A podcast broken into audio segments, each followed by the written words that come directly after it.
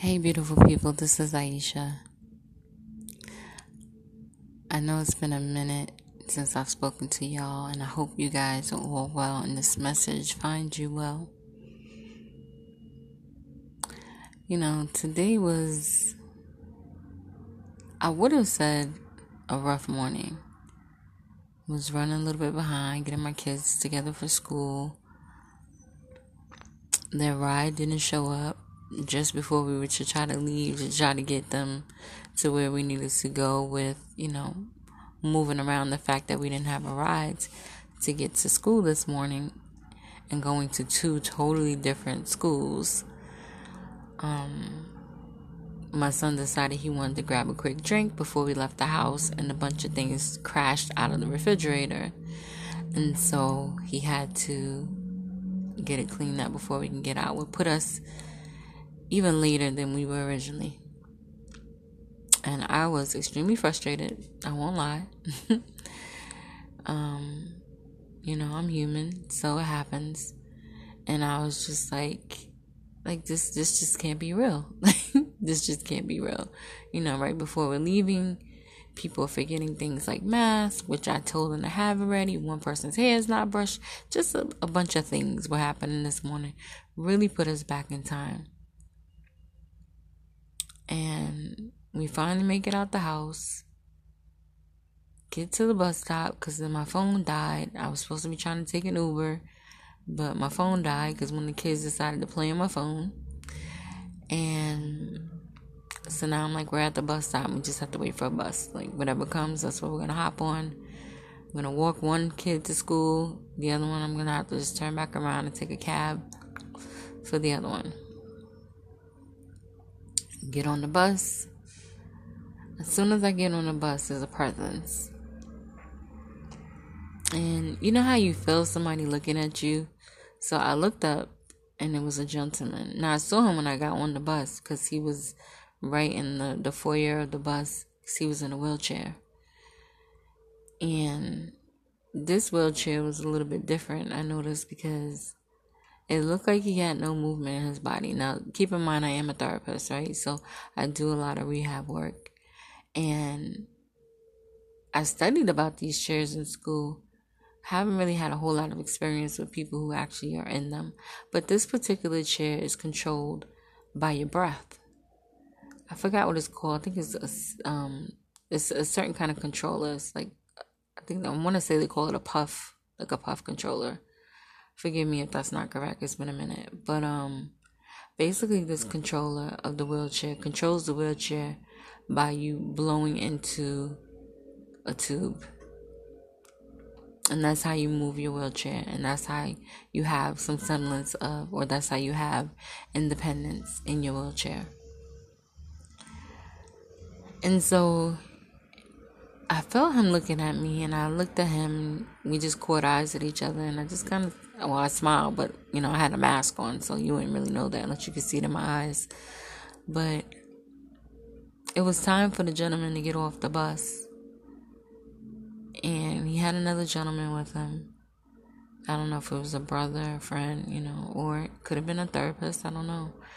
But he was directing him on how to get off of the bus and it was a challenge because the bus was a little narrow and he really essentially really needed to just turn around but because he couldn't full on turn around because his legs were extended and stuff he had to back up out of the bus.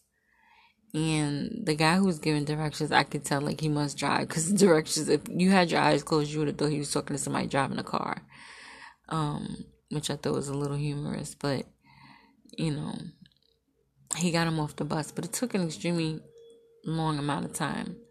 And at that point in time, people probably could have been really upset and, you know, complain, which I often see people do. Like, oh, I'm late to work. This is crazy, blah, blah, this and that.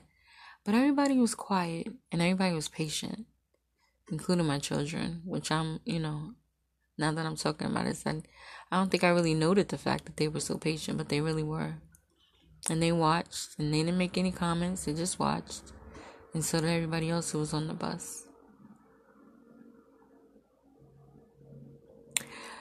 And watching this gentleman,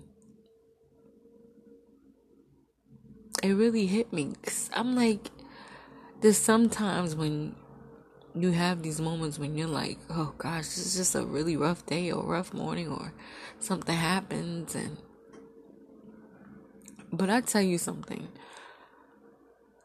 God is good, yo, cuz one thing that he does consistently he provides perspective. And I remember having a moment maybe like last year where I was feeling really down and just felt like things were just crashing around me. And they were to some degree, but I met a lady and it provided perspective for me. And so today did the same exact thing. Here I am, you know, upset and frustrated and all this, and it's like things could always be different. Things could always be worse. I have two healthy children. I'm healthy. My son made a mess. He had the ability to clean up the mess himself. You talk about what we take for granted on a daily basis.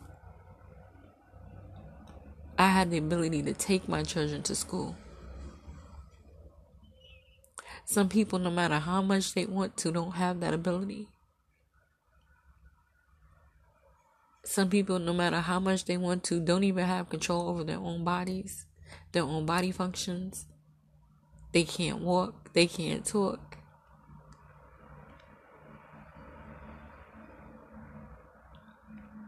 Perspective. And I'm I'm grateful because I feel like it's a gift that God has given me to just remind me. And I know he does this all the time. He does this for all of us. But it's a matter of us stopping in the moments or even after the moments and taking inventory and understanding, giving praise and, and being grateful and thankful and putting things into perspective for yourself.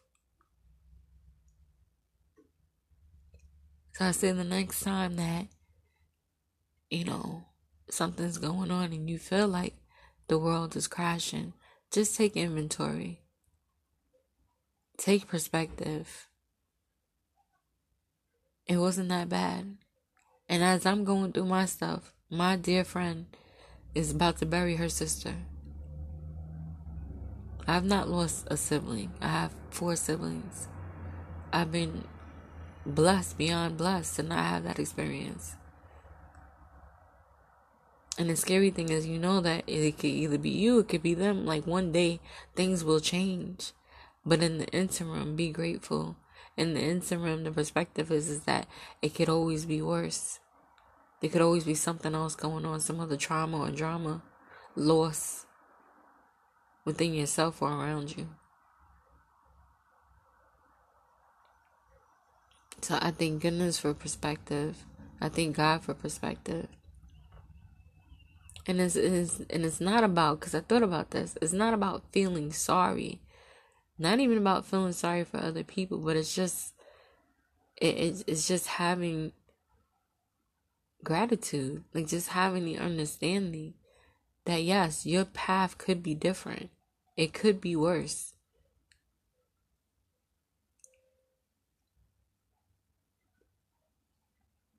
So let's continue to take inventory, give thanks, and be grateful but also to understand the perspective is here for a reason.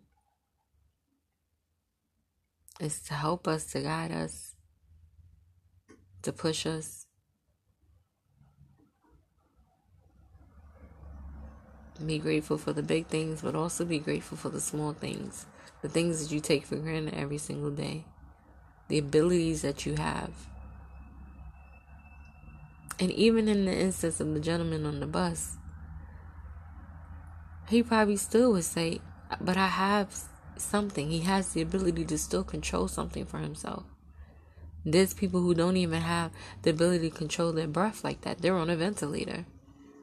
Or they are not able to. Maybe they don't have the mental capacity to be able to do that. So he still has some semblance of independence. And I don't know if he's grateful for it or not. But the thing is, is that we we get we're blessed with certain things. Even no matter how minuscule minuscule it seems.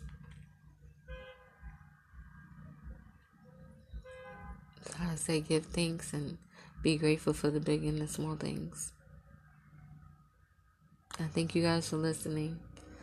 I hope this greets you and does something for you and you get something from this message. I'll talk to you soon. Peace and be well.